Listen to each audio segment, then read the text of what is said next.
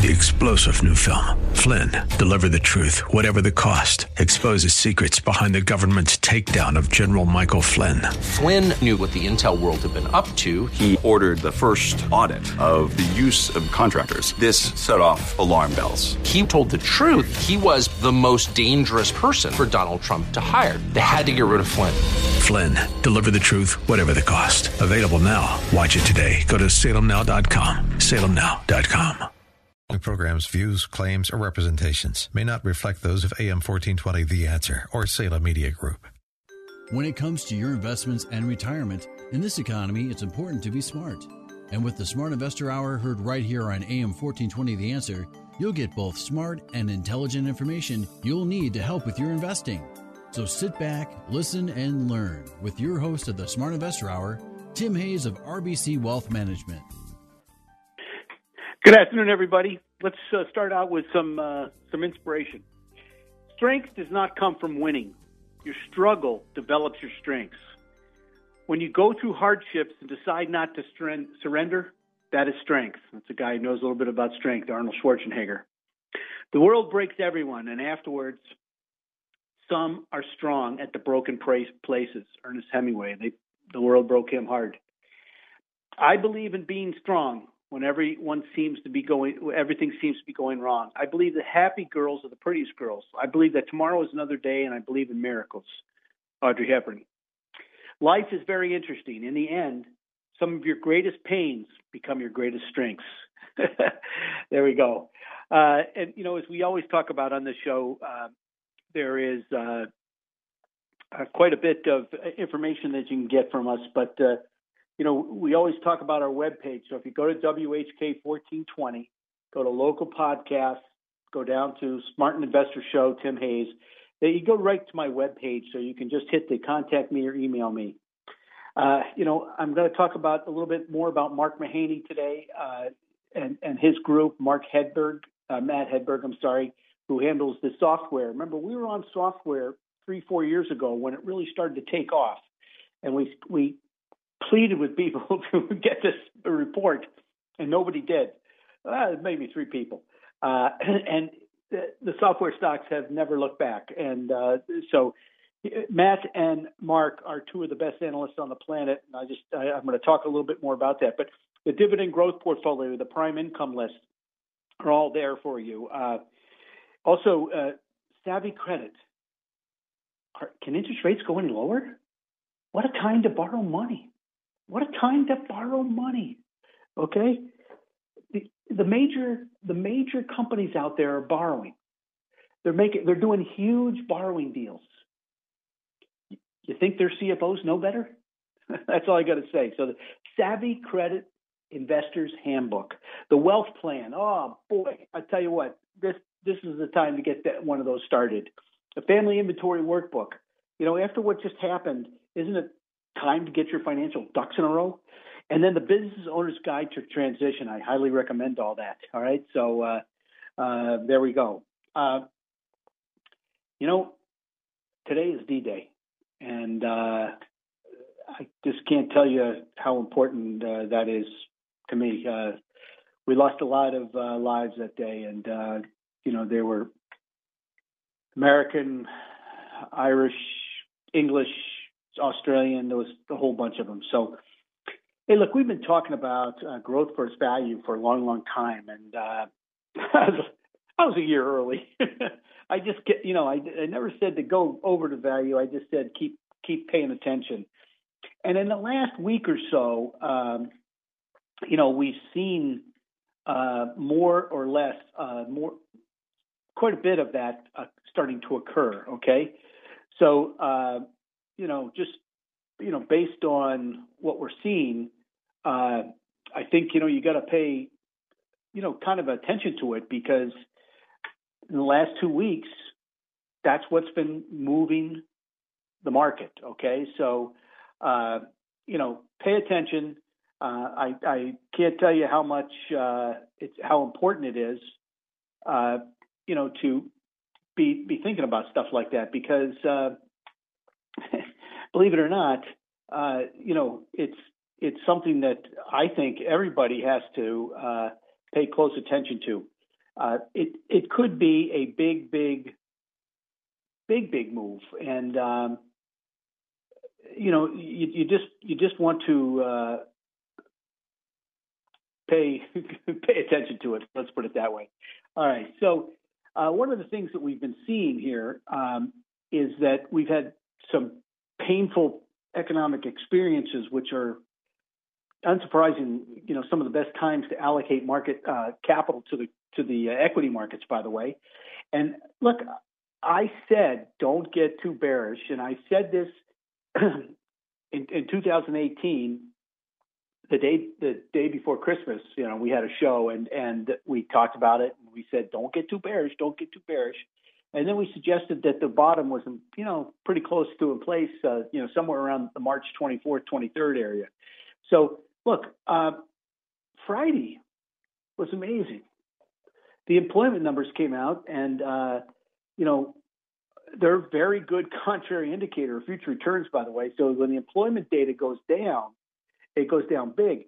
The other thing you got to understand is when it goes up, especially temporary workers, when they go up at a certain degree, there's a big move coming. Okay, so uh, look, when unemployment sits at 14.7% at the end of April, and then it you have a big number like it did in May, that's that's usually in, an important inflection point.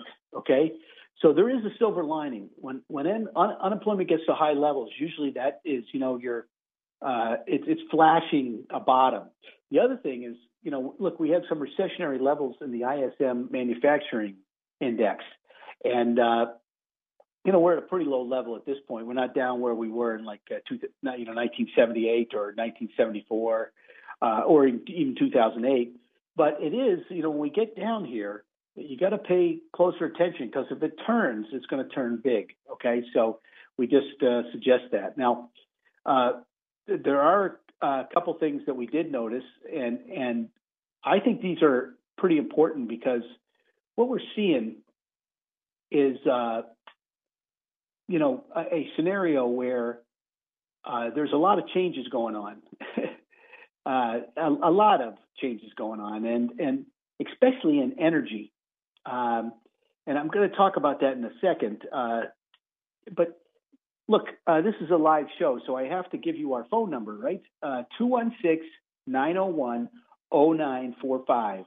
So if you got a question, you call in here. It's 216 901 0945. I'll remember that uh, someday. But one of the things that's happened this week, technically, is remember I talked about a uh, a rat's tail, which is a you know not so technical term in the charting business, where you have a long drawn out tail on high volume and then you you close near the uh, the high or the next day you close near the high and uh, you know so it's a, it's usually a bottoming formation i said that about oil the day we were down 40 bucks uh, actually negative 40 bucks and and not only have we had this rat's tail but on friday i believe we broke in to the the big drop the gap that occurred when Saudi Arabia and Russia started playing, you know, uh, patty cake with each other. Okay.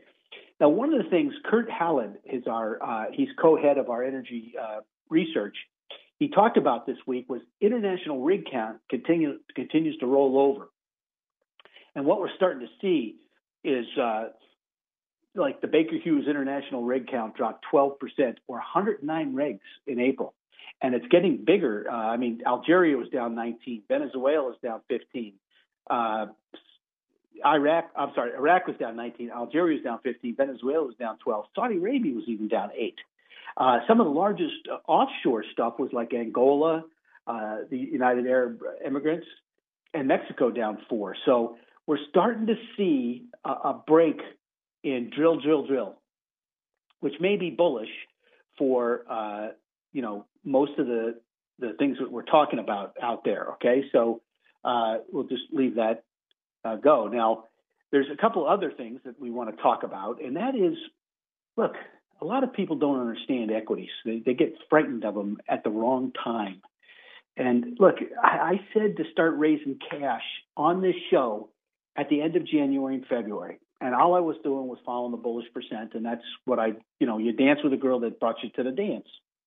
But you got to understand, it ain't the end of the world when you have a, a sell off like that. It's an opportunity. It is an opportunity. Now, look, as a result of the global pandemic, stocks have recently underperformed government bonds. While the underperformance it's, it's not uncommon over a one year period, its chances of occurring diminishes significantly as holding period lengthens. Okay? So, one year, it's a 67% chance that stocks will outperform bonds. In five years, it's a 74%. In 10 years, it's an 82%. In 20 years, it's 100%. So, U.S. stocks have outperformed intermediate U.S. government bonds about two thirds of the time over a one year period during the last 70 years. But stocks have been beaten, uh, have beaten bonds in every 20 year rolling period. So the standard deviations of stock or for stocks is almost three times larger for stocks than for bonds over one year intervals. All right. So while the standard deviation is nearly equal over the 20 year rolling period. So, you know, stocks may be more volatile and underperform bonds in any given year. They're much more likely to outperform in the long term. It's that simple. Okay. So, uh, that's something that you have to pay uh, uh, particular attention to. I, I think, you know, in, in my opinion. Uh, so, you know, look, uh, there's a couple other things that I think that are really, uh, really interesting coming up here. And I just lost my place. Hold on one second. Uh, well, look, here, here's a couple financial facts that I just saw. International students contributed to four, 45 billion to the U.S. economy in 2008. That was the U.S. Department of Commerce. So there's a place for immigration. In March, nationwide sales of bicycles, equipment, and repair services nearly doubled compared with the same period last year. So people are getting out and riding bicycles. I think that's great. The Fortune 500 companies that made this year's list represent two thirds of the U.S. economy, 14 trillion in revenue. That's pretty significant as far as I'm concerned. Now, I guess the question is, how low can rates go? uh, Look, you know, Bob Dickey stated uh, about a week ago, he said the market continues to rise uh, in spite of ongoing negative news. The cumulative opinion, which is the whole market itself, is a better indicator of where the market and the business may be headed. In short, I think a lot of clients are going to be buying cars soon. I think consumers have pent up energy and are itching, you know, for the new car smell. Uh, maybe they're going to move out of the city because they don't like the city anymore. You know, and I'll just say this this is a time for credit. Now, you don't want to go crazy, okay? But you want to pay attention. And, and you know, I think a, a lot of people are stepping back and saying, you know, hey, you know, should should we or shouldn't we type of scenario. And I think that, uh, you know, in my opinion, what you want to be talking about here is taking a look at the Savvy Investors Credit Handbook. And uh, I highly recommend it simply because, uh, you know, look, we're in a situation now that uh, I think will be, uh, you know, an, an opportunity, uh, and it'll be a big opportunity uh, coming up here to borrow. And look, there's times to, you know, to to not borrow. Don't get me wrong. Uh, you know, I, I, think that there's uh, an opportunity here. Let's put it this way. So I, you know, I don't talk about bar- borrowing very often, but uh, uh, I think it's important that you know the yield curve is is right now in your favor. You know, I was looking at uh, Lori Calzavina. Uh, uh, Calvasina, I'm sorry. He's, she's head of our U.S. strategy, and she talked about the the earnings uh, so she's kind of wrapping up the second quarter or the first quarter. And I think the big things she need to, she mentioned were number one, the rate of downward revisions is starting to improve. So it fell 8% in mid-April and uh, below 10% low water mark, by the way, seen in past recessions. This indicator rose 35% as June began. Now that may be too much, but who knows? But you know, so the trend we see in this indicator mimics what we're seeing in a number of industrial relate, uh, related indicators, like the ISM and and the regional Fed surveys and stuff like that. You know, uh, surveys are on manufacturing, by the way. Uh, Capex unemployment uh, or employment, I should say. And and the second thing is she thinks that 2020 estimates may have been cut enough, but she thinks 2021 estimates forecasts seem a little bit still a little bit aggressive. So you know you, you don't want to go hog wild here is what I think she's saying. So if, if they start to cut those, uh, things will change very very quickly. Now, if she lowered her 2020 and 21 uh, 2021 estimates to 126 and 120 uh, 149 uh, that's kind of about 7% for 2020 and 3% for 2021. So it'll be interesting to see, uh, you know,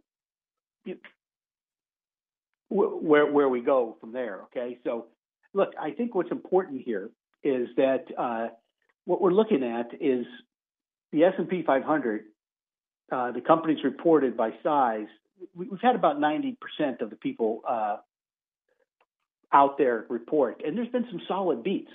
Now the problem is, is nobody's willing to give uh, uh, guidance further because of what's going on, obviously.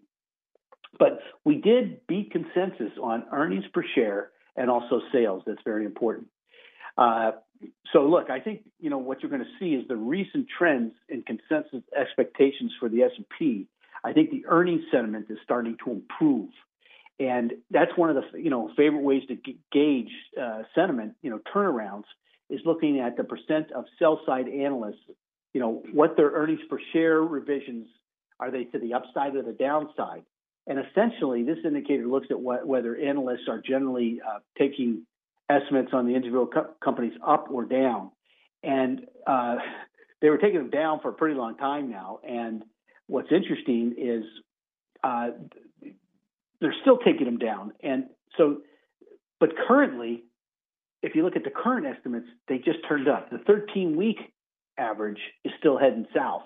So people are looking out at, you know, forward and saying, hey, you know, what's going on here?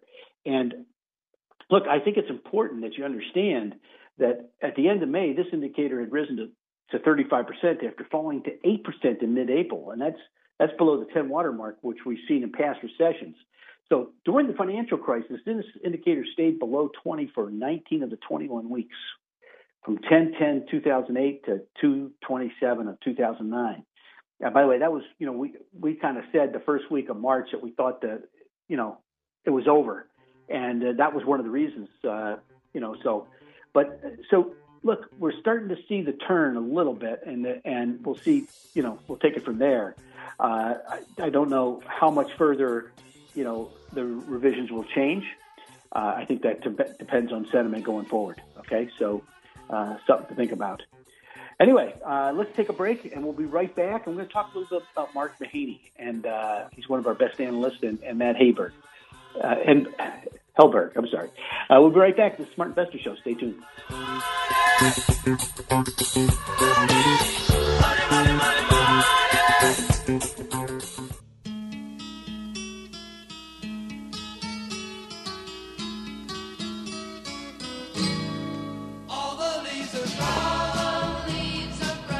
Okay, we're back.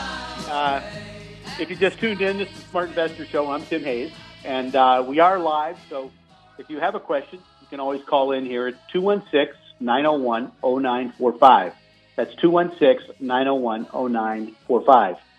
You know, uh, I, I keep talking about Mark Mahaney, and, and, and he and Matt Hedberg have just been hitting the cover off the ball in growth stocks. They just, they've been phenomenal. And, uh, you know, the the U.S. Marine Corps and the services now are still, you know, sending you to boot camp and working on your body big time, but they're also working on your mind. Okay, they, they're they're talking about, you know, how to handle obstacles and. uh you know, first you, you know you go through a developmental period where you you you look at the the objective and say what do we what, you know how do we want to handle this?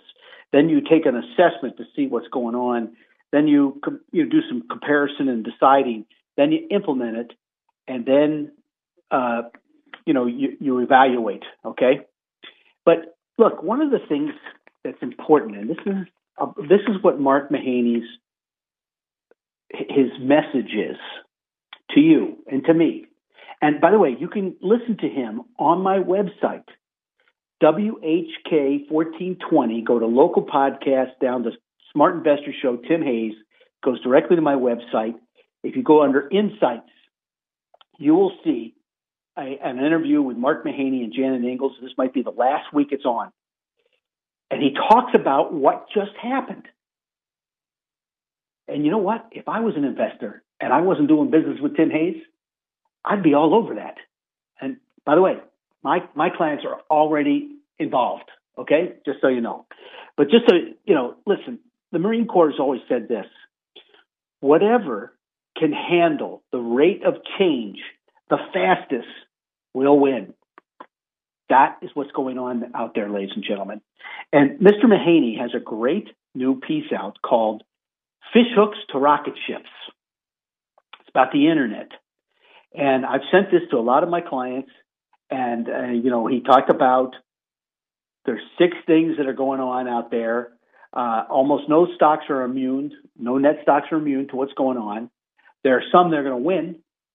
Uh, they, the, the COVID crisis has created structural winners. Okay? Uh, internet advertising names have been ne- negatively impacted, uh, while online retail names have been positively impacted. And the, for structural non uh, for the non-structural winners, he talks about cost and liquidity are are now in focus. Okay, and he says rocket ships and fish hooks, and he has a list of the rocket ships and that what he calls the J curve or the the Nike curve, and then he has some V-shaped winners, and then he has some fish hooks, which you know that means you're caught. Okay, and he gives you his top picks, and I'm telling you, the guy knows what he's talking about. Okay, so uh, I'll just leave it at that. Now, look, one of the things uh, I was reading Marty Pring this week, and uh, uh, you know, I, I don't. Uh, this this is kind of stuff I. This is Tim Hayes, you know, whatever. But uh, look, part-time employees for economic reasons is a leading indicator of the labor market. And if you looked at the numbers Friday, and I was look, I was reading Marty Pring because I get his his uh, newsletter. He's a very bright guy, by the way. The number of part-time employees uh, in that employment number Friday was phenomenal. So uh, that could be a, a, leading indicator to, you know, hey, where are we going? Okay, are we going up? Is it the end of the recession?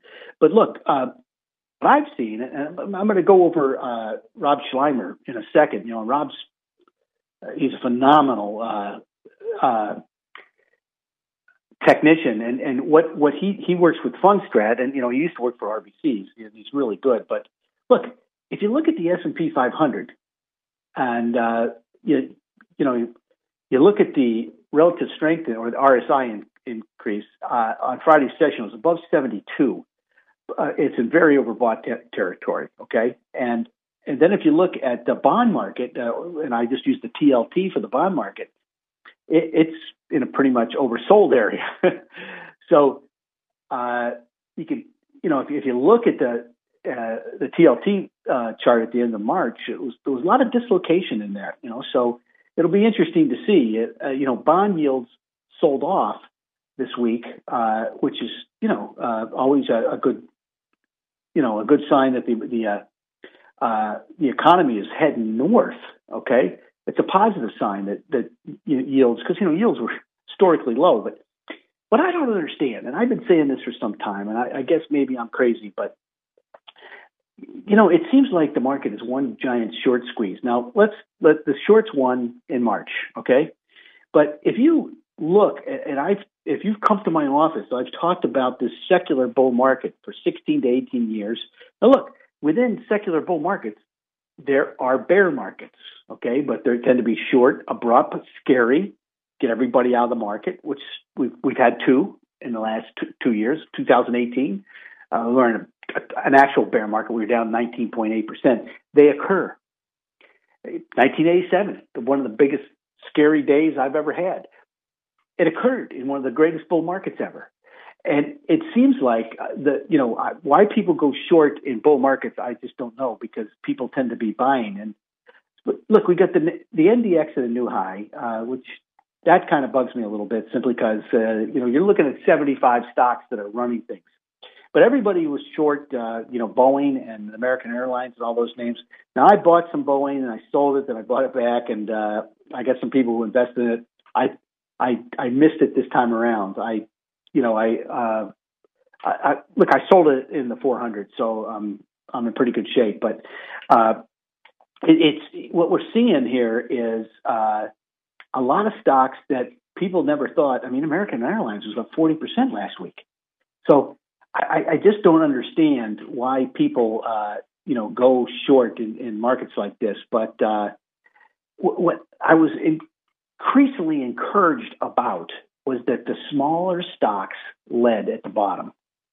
Okay, and it, it you know even uh, John Murphy and a couple other guys who who follow this stuff, you know the the rotation graphs and all that stuff that uh, I think Murphy does. Uh, he talked about it too. So you know that's a that's a very positive, very positive scenario. So anyway, the I, I guess the key is is that uh, look, there was some short term divergence in place, but long term trend and the cycle backdrop is still positive. You know, we talk about these four year cycles, and uh, you know, I think pullbacks for the next several you know months probably will be shallow. Uh, but you know, we are fairly overbought here, so I think you have to be more careful with how you buy your stocks. Now, look, I think growth leadership is intact, so the outlook hasn't changed, and and it's that that's the part that bugs me. You know, growth should take a pause here, okay? But look, Exxon was up huge, Chevron was up huge Friday, okay? The banks, J.P. Morgan, you know, made three days just big moves, okay? There was a lot of uh, the in in you know Emerson Electric, everybody was throwing that out to lunch. You know, you know, the dividend aristocrat was up huge, up to like, like eight nine dollars for the week. So the cyclicals are starting to come along. Uh, and they're bottoming, um, I guess what I would do at this point is reduce a little bit of my safety stock uh, on bounces. Okay. Uh, now the sentiment remains depressed, which is important. I think uh, you know, and, and Bob Bob Sluymer is very positive about that. But I, I do believe we are beginning. Uh, you know, if you revisit the four-year cycle, we've talked about this. Uh, we're getting close to the you know the the, the low. So uh, now one of the things I do like is that the weekly momentum has turned up in the S&P 500 and the daily momentum never really sold off that much. So it could be uh, a double dose here, you know, what we take off. The advanced decline line is still not broken out yet uh, on the S&P 500. Uh, so that's the one thing I think you got to be careful of. But look, the American Association of Bull Bear Spread still remains very depressed, and the economic uh, Citigroup economic uh, indicators way down. So growth is still kicking uh, value, but value has made a big move here. So don't get uh, you know don't get too negative on the, the the value. Remember, it takes a while for leadership to change. And the other thing is the dollar seems to be weakening a little bit. Uh, that would be very positive for a lot of the small cap stocks and a lot of the basic material, oil, gold, that type of thing. All right. So don't forget that. Once again, oil futures did break in to that gap that occurred when Saudi Arabia and, and Russia, uh, you know, played games with us. And that's a very important gap because usually you fill the gap, okay? And it's it's eight bucks, uh, eight nine bucks, I think, from here. And I just it's, it's more like fourteen, fifteen dollars. So and gold, you know, gold looks like it's it's you know it led the wave, all right, and now it's pausing a little bit, and uh, copper is starting to you know move ahead, and you know we talked about that. You can't have a a, a recovery without copper. Trust me on that. Uh, so we are starting to see some early outperformance from some of the foreign stocks.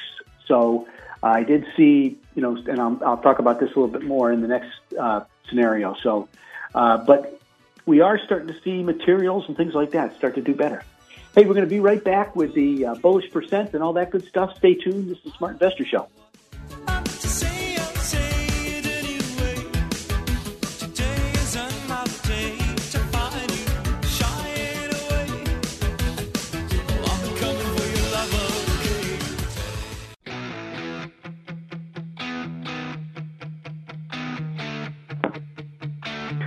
Okay, we're back.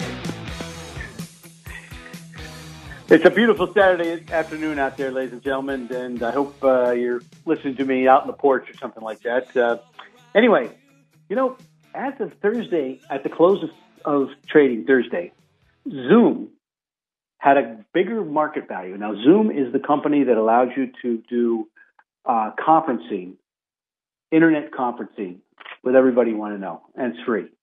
Except now they're they're actually going to make money on it. But its market capitalization was bigger than all the airlines combined. How about that? And we saw some interesting things happen in the last month or so. So, uh, first of all, we had zero sectors favored in March. We had the fastest correction ever, the lar- one of the four largest corrections ever. Okay, and they said go away in May, come back another day, or come back on All Souls Day is really what it says. But this is the strongest May in a decade, and it's the fourth strongest May of all time. So, hmm, things are strange. Things are happening. Okay, so here we start to talk about the bullish percent, and all the bullish percent is is a indicator that tells us what the risk is in the stock market. So this is a chart that goes from zero to 100, and uh, it was designed by some guys that use point and figure charts, X's and O's. And uh, a column of X's basically says that we have the offensive team on the field, and then we have we go from zero to 100, which tells us our field position. Okay, so if we're at 98, you want to hand off to the fullback if you want to be in the equity market at all. If we're at two, we're at five back in, in March, you want to throw the long pass. Buy the beta, okay? So right now, we're well over 70. Uh, unfortunately, I just got the I got the 11 o'clock. Uh, as of Thursday, we were at 67.8. We were up 8.6 for the week. I think with Friday, we're well over 70. We were over 70 as of 11 o'clock. Unfortunately, I can't get into uh, Dorsey's uh, uh, web page right now, so I, I can't tell you the exact number right now, but it's well over 70. 70 is the red zone. Okay? Now, it doesn't mean the stock market can't go up further, and it might take a month to get out of the red zone. But it's where you have to pay more attention. Okay? Everybody's greedy right now you should be careful. Okay, wait for the stock to come back to you. It's hard. I'm telling you. I, I, uh, you know, I'm trying to get some people invested. I have several new clients uh, who have sent me money, and I, you know, it's it's hard because how do you get them invested when the market opens up 700 points higher? You know, when you want to buy the banks and they all gap up five percent for the day, it's hard but we are well over 70. That means the New York Stock Exchange bullish percent is in the red zone. I emphasize that. Okay, it's in the it's in the red zone. Now, the over-the-counter index, which is the smaller names, and this is what I was talking about. I like seeing the smaller names do better. Remember, you don't want to fight the war with just the kings and the knights. You want the archers, you want the foot soldiers coming ahead, and they seem to be was up 4% and is only at 53. Maybe that's the place you should be looking. The world index was up 5.9% for the week. It's in a column of X's now at 53.8. Those are good places to buy. So maybe, you know, like I said earlier, that some of the international X's are where you want to go. So what we had is all the major BP ind- indicators advanced over the week, which is very positive. Now, I'm not saying that tomorrow or the next day the bullish percent is going to turn down and, and go straight down. It can stay up here for a while. It's the way it works. Okay. Uh, look, I've, I've seen the bullish percent stay over 70 for almost six months. So, you know, you just got to know that you got to be smarter about how you buy things now than you were before. Okay. So all the major positive trend indicators moved higher into column of X's. That's great. The high lows, uh, which are, you know, pretty far up there, uh, if you look at all of them, they're at 84%. The New York Stock Exchange is 82, and the over-the-counter is 86. So we are starting to see some pretty overbought readings. That doesn't mean anything's, you know, it's the end of the world or anything. But I did notice that uh, fixed income jumped over cash this week in the dynamic asset level investing. So if you're looking by vote, okay, fixed income is number one, cash is number two, domestic equities are number three, Currencies are number four. Commodities are number five. Commodities had nine new votes. So watch those because if the dollar does go down, that'll be an interesting one to play. And internationally, equities, which were second in second place just three months ago, got killed. They're now in last place, but they had a positive eight votes this week. So, um, you know, one thing that's been extremely difficult in this market has been the speed and velocity to which the market corrected and the subsequent reco- uh, recovery, as well as the narrowness of the leadership. So you got to to put the speed in perspective. By the way, it just took 22 days to fall 20 percent from the the February 19th high. It was the fastest 20 percent correction ever. In, 19, in 2008, it took nine months for that. Uh, in, in you know two, uh, uh, 2002, it took six months. Okay, so the correction also came off a rather strong move higher in in equities uh, after the December 2008 low. So it, it was a double jeopardy type of thing. This is a V-shaped recovery. This is what Tom Lee spoke about. You know, uh, that's why I featured him on my show uh, a month ago because he's right.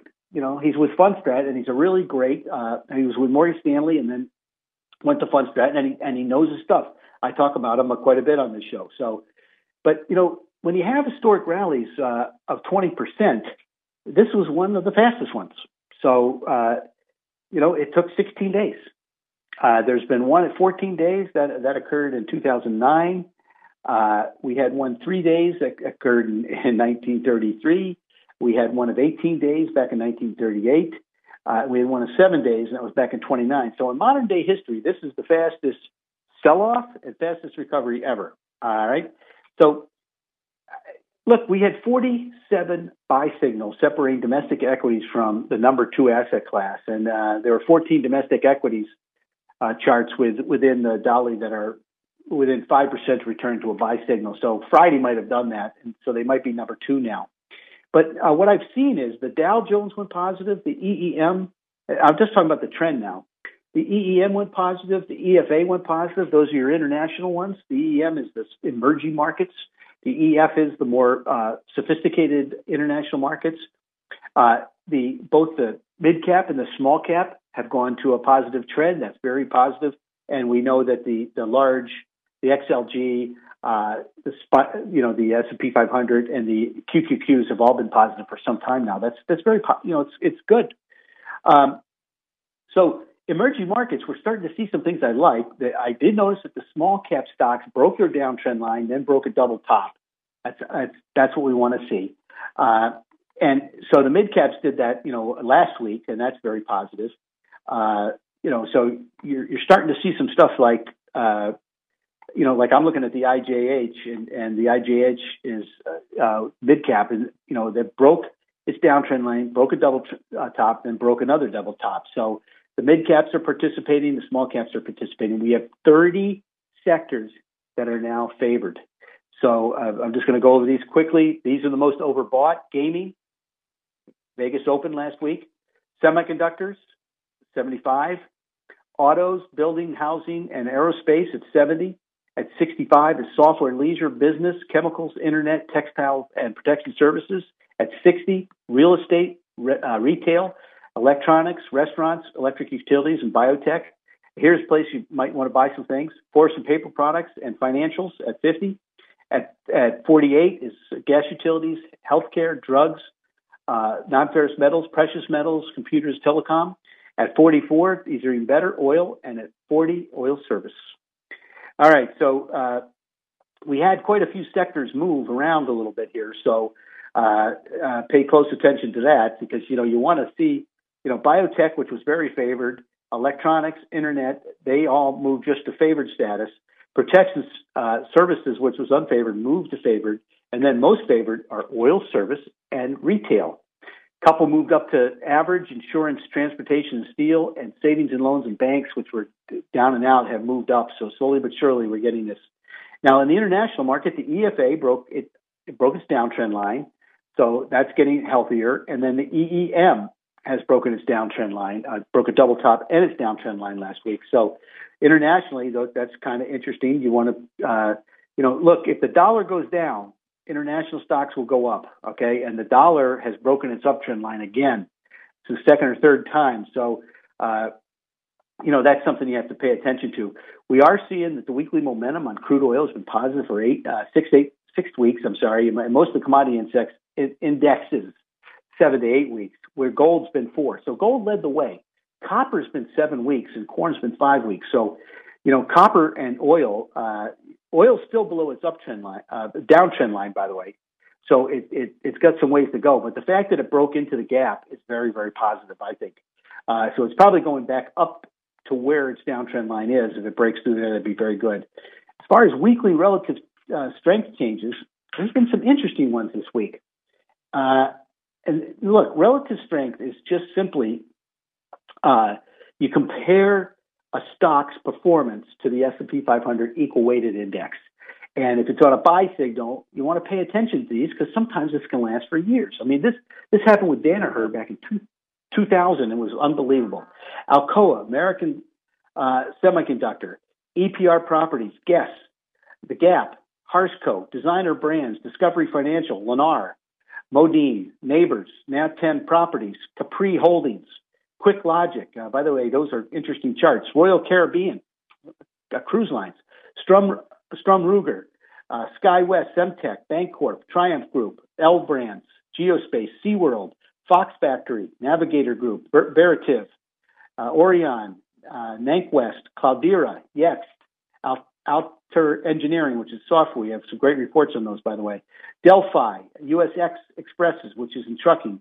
Maxar, which is uh, in in the uh, uh, uh I'm sorry, they, they do, business with Boeing. On the sell side, CVM 8, 8x8, FCN, Harmonic Light, Occidental Petroleum, Motorola Solutions, GTT Communications, Macrogenics, Cellular Bi- Biomedicine, Teladoc, Simply Foods, Motorola Solutions. All right, so those guys you want to be checking your fundamentals. Okay, so uh, it doesn't mean it's the end of the world. It just means you got to check your fundamentals.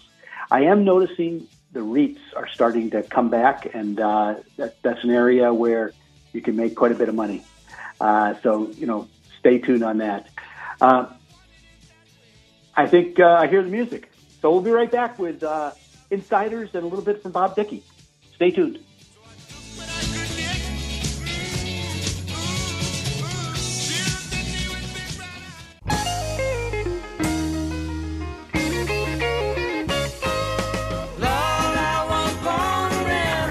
Okay, we're back. Little Allman Brothers to start the afternoon. There we go. So, um, this is where we talk about insiders. And uh, what I'm trying to do is I've talked about the economy. I've moved my way down to some technical uh, indicators on the market.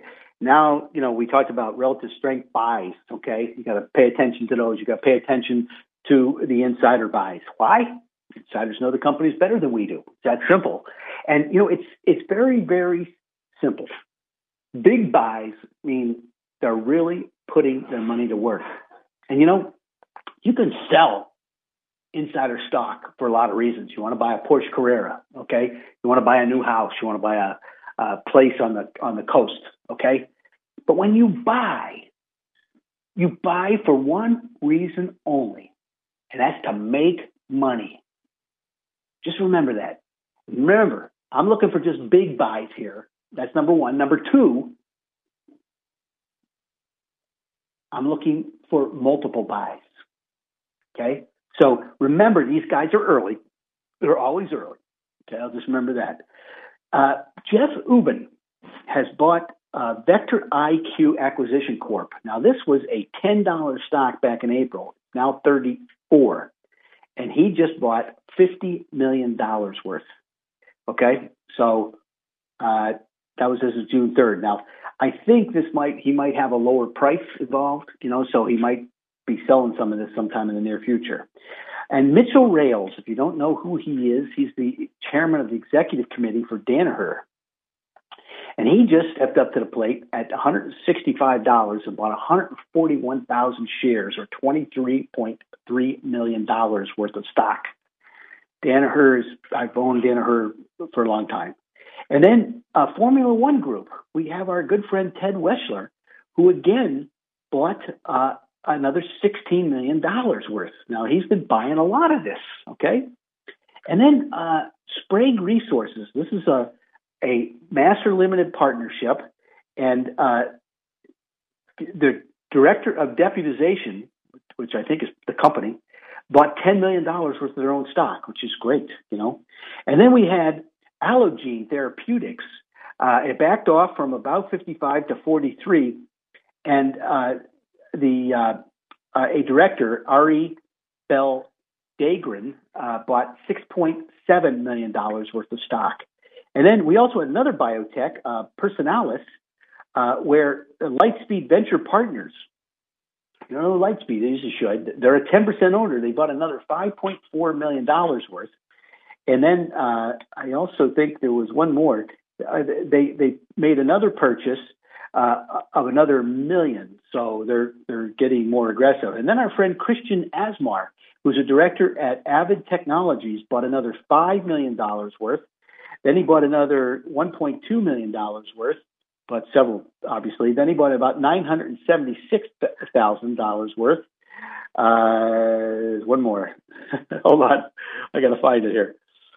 Uh, well, he, he, bought one more time. I think it was two hundred fifty thousand dollars worth. So uh, he bought quite a bit. Uh, you know, you'd, you'd, like to see multiple purchases. Um, also, this is Essent Group, which is a mortgage finance in, in Bermuda. I think we did a, a, deal here, and the chairman CEO Mark Casale and president bought 1.6 million dollars. By the way, you should look up his name. He's a very smart guy. Also, uh, Select Insurance Group, uh, William Rue, who's a uh, director, bought 1.3 million. Okay, and now we have one here. It's kind of interesting. Uh, La, La Jolla Pharmaceuticals. Uh, you know, it sold off this week or last week, I guess it was, because of a drug that had to do with uh, malaria uh, somebody else got a, approval and they used the same compound. And you know what? I looked up and I didn't see anything. You know that I think that's like three years away, but they have other stuff that's closer. So Kevin Tang, who's a very smart guy, uh, bought another 1.2 million dollars worth. Then he bought another million dollars worth. Then he bought another seven hundred fourteen thousand dollars worth, uh, and he owns a ton of it. I mean, I think he's up to 22 percent or something like that. And then um, RCM Technologies, a little dollar stock, but I noticed that the uh, executive chairman president, uh, Bradley Vizi, uh, he bought uh, a million dollars worth. You always like seeing that. And then, uh, you know, UPS, uh, we had the chief executive officer, Carol Tomé. She bought a million dollars worth, and you always like to see the, the CEO buy. also, uh, CBAK Energy Technology. I'm, not exactly sure. I was trying to figure out what this company does, but Yunfei Li, uh, the CEO, bought uh, a million dollars worth. So uh, now a couple other things that I've seen. Uh, Avram Glazer, who's uh, a pretty famous guy, uh, bought HC2 Holdings. It's a little telecom company. Three bucks. It bought eight hundred thousand dollars worth. Okay, so uh, uh, that's a pretty big chunk of change there. Now, a couple other names, and we talked about Greg Gretsch last week and he bought uh, $5.4 million worth of Upworks. And here we have six others that averaged about 12,000, you know, some bought as many as 25,000, but it turned out to be $1.4 million worth of up, Upworks. So we not only had uh, a new member of the board buy, but we had six uh, people who are in the operating company buy. That's always uh, important. And here's here was a shocker. Uh, LC9 Skipper, which is uh, a company that does a lot in the transportation uh, business, they bought 11.4% uh, of Norwegian Cruise Lines. and uh, also, uh, you know, just a, a, kind of a shock. You know, you, you don't see that very often. So, you know, I, I, just think it's interesting that these guys are buying cruise lines at this time. You know, it's it's something that uh, you know most people don't think about. Okay, so look, we we talked about uh, Bob Dickey last week showed uh, that you know value was still underperforming growth, but it was pretty drastic on the downside. And this week was kind of a change. So it'll be interesting to see what Bob says. Uh, but the long term trend of value versus growth is still in a position of underperformance. So uh, I think you got to keep that in mind. Um, so maybe this value trade is a, is a is the value scenario is a trade. I think in order for the growth to go away, those 75 stocks that have led the way for the last seven years, you know, if you didn't own them, you, you weren't there, uh, have to start to either go sideways or go down. That's my opinion. So I, I think that's important. Now, a couple other things that uh, I think I think you know we're getting close to the top of the range here, uh, and you know we Bob Dickey was talking about the you know 2300 to 2350 uh, area as, as a bottom, but I think we broke through uh, on, on Friday. Uh, you know, it, it, was obviously a pretty significant uh, move up. Uh, you know, 8, 829 points doesn't happen very often. So we did get to uh, 27,000 a lot quicker than I think Bob was expecting or anybody else was. But it was a surprise. Uh, you know, the, the news on Friday, that employment number was huge. And by the way, if I were a Democrat, I'd be starting to worry. So, uh, so we got right up to where, um, you know, we're right at the target that Bob talked about. And he said, you know, look, uh, one of the things that Bob likes to do is, you know, be a contrarian. And, you know, he said the market continued to rise in spite of ongoing negative news. And large, man, there's still a large amount of pessimism in the news. And I think so many people are on the sidelines. That's the big problem. There's so much money on the sidelines. Remember, there's $4 trillion in money markets. That's an all time high. Okay. And we've had almost $7 trillion leave the stock market and go to bonds in the last 20 years, since 2009. You know, they just kept, market kept going up and they kept going to bonds. And by the way, I don't think you're, you know, I mean, look, the the 10 year yield on Friday was at 0.9%. Yes, that's correct. It's 1%. Okay. So how are you going to retire on that? Now, your money may be safe, maybe. Okay. But maybe not. So I think, you know, at this 27, 300 level, this is where Bob said we were going and he's been right. So, uh, you know, I, I think you have to pay, you know, some homage to him a little bit, but I also have to think, have we gone too far too fast? I don't know. I, all I'll say is this: is that is that we have an opportunity here. Uh, we'll see what goes on over the next couple of weeks. We are over 70 on the bullish percent, so we're in the red zone. That doesn't mean you have to sell everything, okay? Just means we're overbought for the time being. And I think uh, you know you have to be paying attention. So look, the dividend growth portfolio, the prime income list, boy, there's some really good looking stocks there uh, eh, that you know have great uh, dividends uh, and and etc. Don't forget, it's a great time to take out credit. Savvy Investors Credit Workbook, the Wealth Plan, and the Family Inventory Workbook. Time to get your financial house in order. And for all you business owners out there, if you're transitioning, we got a great guide to it. I highly recommend it.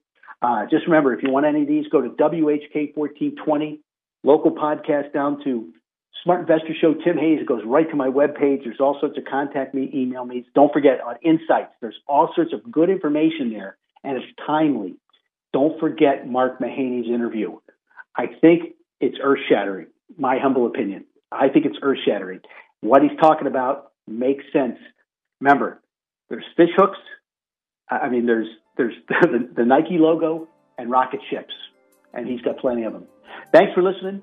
This is Smart Investor Show. I'm Tim Hayes. Have a great weekend. Remember, buy low, sell high.